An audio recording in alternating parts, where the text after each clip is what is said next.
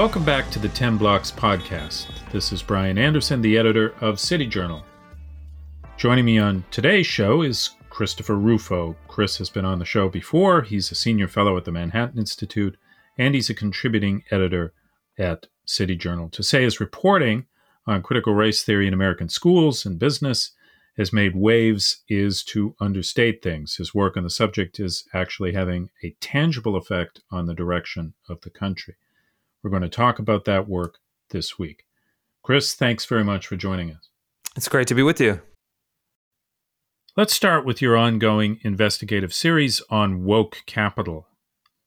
Listeners can find it on the City Journal website. And as you've described in, uh, in this series, businesses from Walmart to CVS to Google, Raytheon, they've been hosting these training sessions that basically cajole white employees into apologizing for their race. And they insist that the U.S. is a fundamentally racist country. You know, what, what have been some of the most striking things you've found in the course of your reporting on this? Well, I mean, the the most striking thing, big picture, is that what you saw in universities ten years ago, uh, that most Americans could laugh off or dismiss as a phenomenon that was restricted to the campus, uh, has migrated through all of the elite American institutions and even into an unlikely place to the Fortune 100 C-suite office.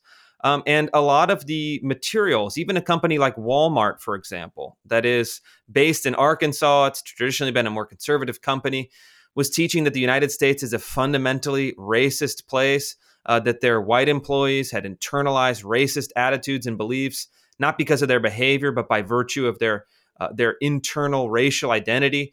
Um, and then advocated a, a radical left wing program um, and and and all of these companies promoting ideas like defund the police, uh, transgender activism, the whole suite of fashionable left wing ideologies are now being pushed uh, through corporate HR departments. And for me, that was something that was so fascinating, so unexpected, so bizarre. I just had to learn more.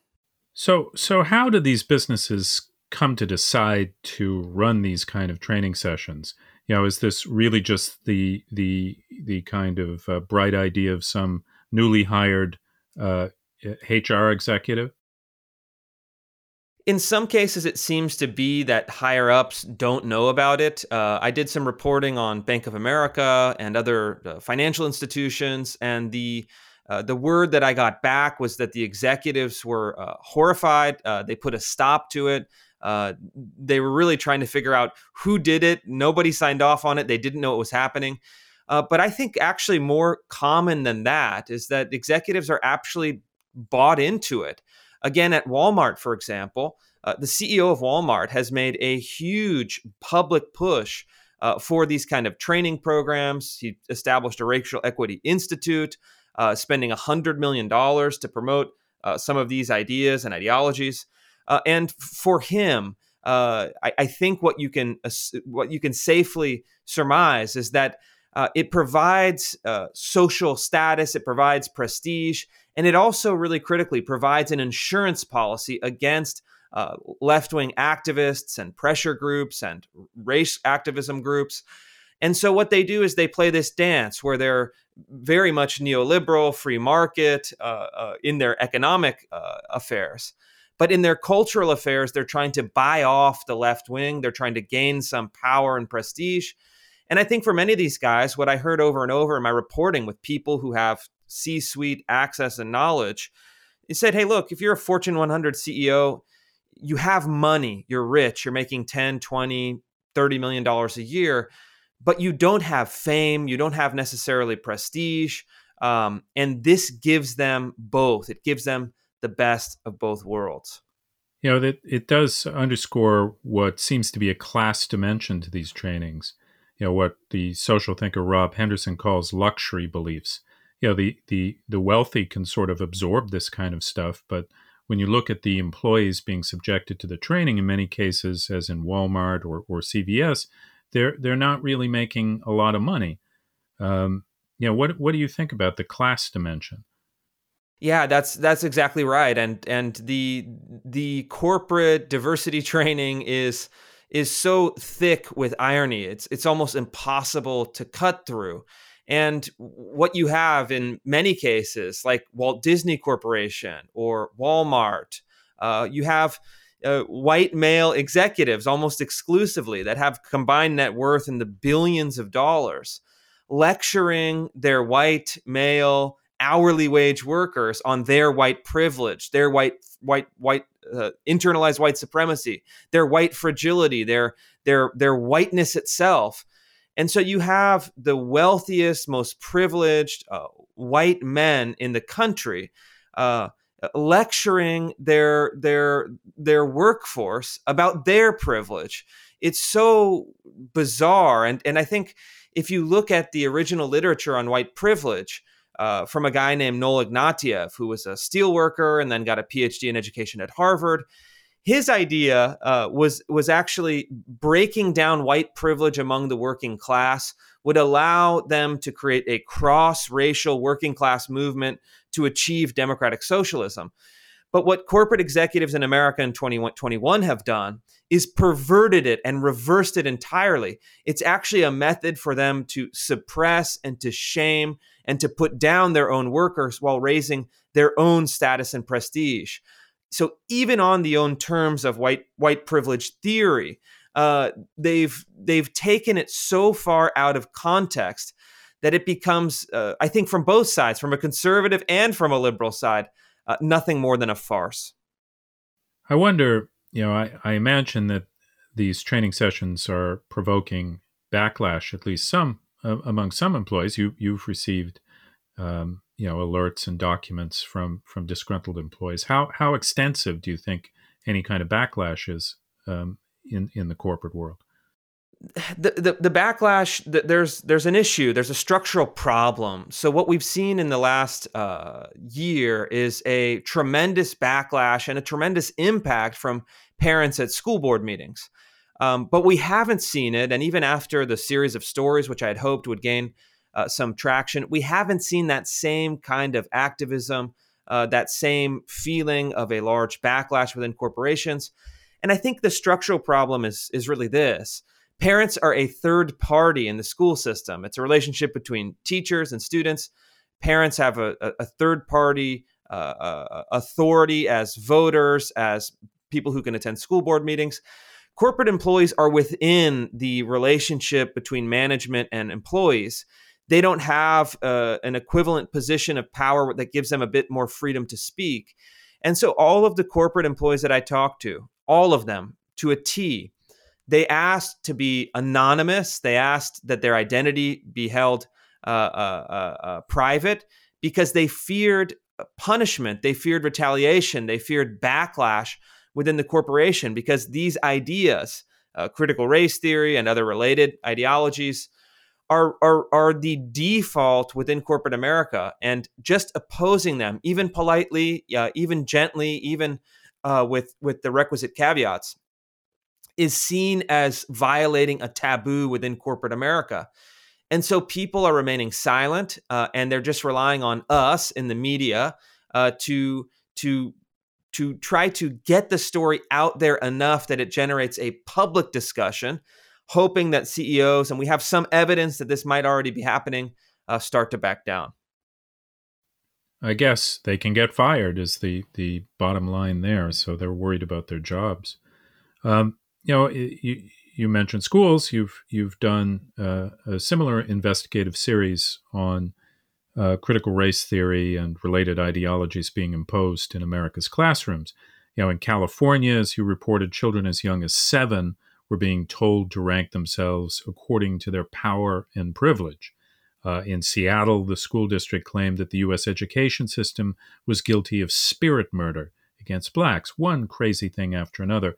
Now, this reporting shocked the conscience of many Americans, and it's obviously having real political consequences uh, as your reporting circulated.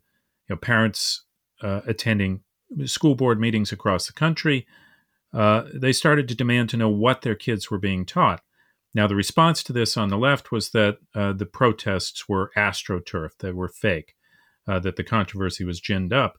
But I think this month's elections proved otherwise. In Virginia, you had a governor elected uh, after winning over a Republican governor, after winning over suburbanites, people of all races, it should be noted, who agreed that the state school system had become unaccountable. And around the country's, you know, local school board elections, statewide races, uh, they went to those who were advocating for parental rights. So, you know, in your view, what is the message that ordinary Americans are now sending to teachers' unions, fashionable administrators, radical activists? It just seems to me like a wave is starting to build uh, to to really push back against this this critical race theory agenda. Yeah, it, it is. And it's been really exciting to watch. It's been something that has built over time and seems to only be gaining momentum. And what parents are saying is, is really simple. Uh, we want to have the ultimate say in what happens with our children. Uh, we want to have an active role in shaping our kids' education, in shaping our kids' moral development. Uh, and we find that a lot of these practices that school districts are really hiding from parents and implementing without their permission and, and in many cases even their knowledge or awareness um, violate our, our conscience violate our beliefs violate what we think about our country what we think our kids should be learning. Um, and it's not just as some on the left say, are saying well we have to teach honest history. Um, all of us agree with that and i think uh, uh virtually everyone except maybe some uh, oddballs at the margins uh, would would want a full, honest, and sometimes painful account of American history. Uh, but what we don't want is for teachers to separate students into racial groups, judge them oppressor and oppressed, and then force them through a series of wrenching psychological exercises to surface their guilt, their shame, their complicity, uh, and, and their, their, their racial essence, which can be divided as whiteness and blackness or synonymously good and evil. Um, and so parents object to this and parents are really starting to feel like the the the public schools the teachers unions the state is starting to drive a wedge between parent and child especially mother and child is what we've seen and so it's one thing when you have critical race theory in academia uh, you know a parent in in in ohio or tennessee can laugh about what's happening on the campus in Yale or Harvard.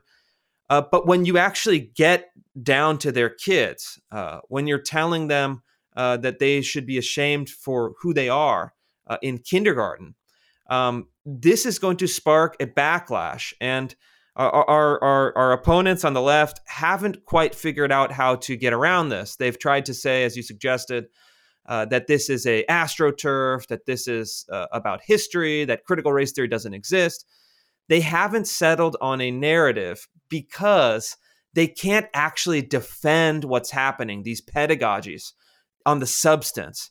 And therefore they're they're seeking to to deflect, to diffuse, uh, uh, or to shift blame. But what we've seen in Virginia, what we're seeing all across the country, is that uh, parents are too smart; they see right through it, and this strategy has mm-hmm. failed. Uh, the subject of your latest piece is a, a, kind of darker aspect of the resistance against this. It's the the sort of counter um, to the counter critical race theory movement. So you have the Attorney General of the United States, Merrick Garland, responding to a letter from the National School Boards Association, which has since been retracted, launching uh, an interagency task force to investigate parental protests as domestic terrorism.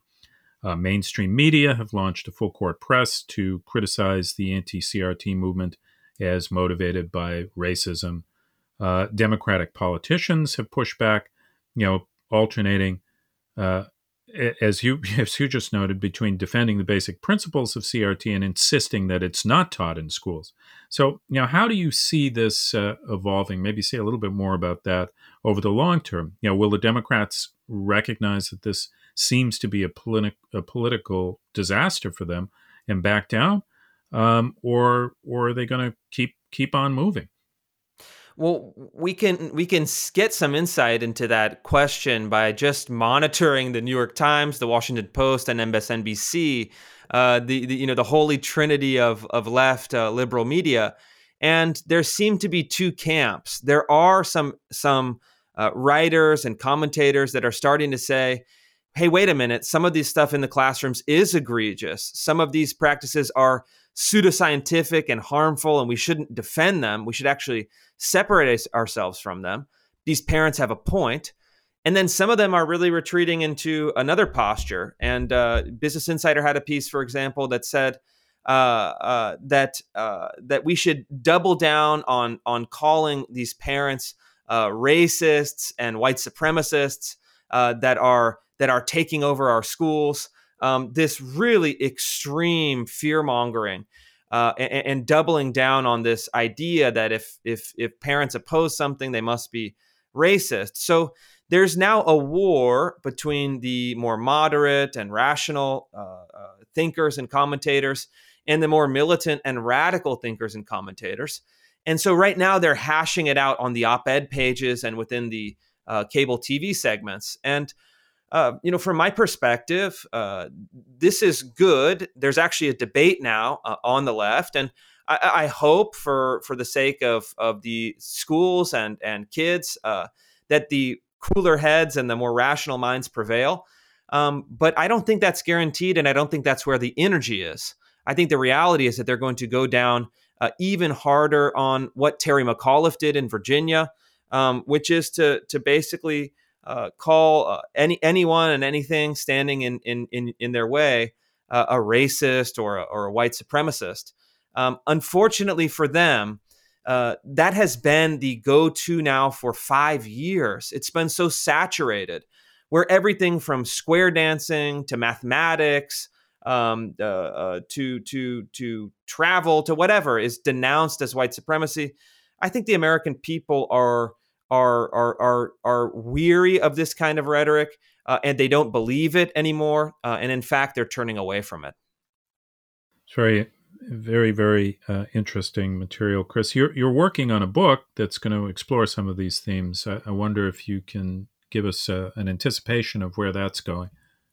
Yeah, I, I I'm I'm working on a book now for HarperCollins, and uh, it's going to be a really deep dive. And this all began with my reporting for City Journal on critical race theory, first in the federal government, then in schools, then in corporations. Uh, and so, what we're doing at City Journal is really uh, exposing through original source document reporting exactly what's happening right now in America's institutions. And then simultaneously, on a separate track with the book, I'm going under the surface. I'm going underground, burrowing into the history, uh, looking at where these ideas come from, uh, and then profiling some of the personalities like Herbert Marcuse, Paulo Freire, Angela Davis, Derek Bell. All of these uh, uh thinkers and intellectuals uh, from the 60s and 70s um, that l- set the stage for what's happening today. So the book is going to be really trying to peel back the onion. If you are concerned about what's happening in our country, if you're worried about what you see in our institutions, uh, I'm going to now do the deep dive und- and, and, try to uh, uh, uh, un- unravel this mystery of where it comes from, where it's going, uh, why, and how it operates. Well, that sounds uh, very, very, very interesting, Chris. Thank you very much for coming on. As always, uh, don't forget to check out Chris Rufo's work on the City Journal website. We'll link to his author page in the description. He's on Twitter at Real Chris Rufo, and you can also find City Journal on Twitter at City Journal and on Instagram at City Journal underscore MI. And as usual, if you like what you've heard on the podcast, please give us a ratings on iTunes. Chris, thanks again and, and congratulations on all the terrific success. Thank you. Thanks for joining us for the weekly 10 Blocks podcast featuring urban policy and cultural commentary with City Journal editors, contributors, and special guests.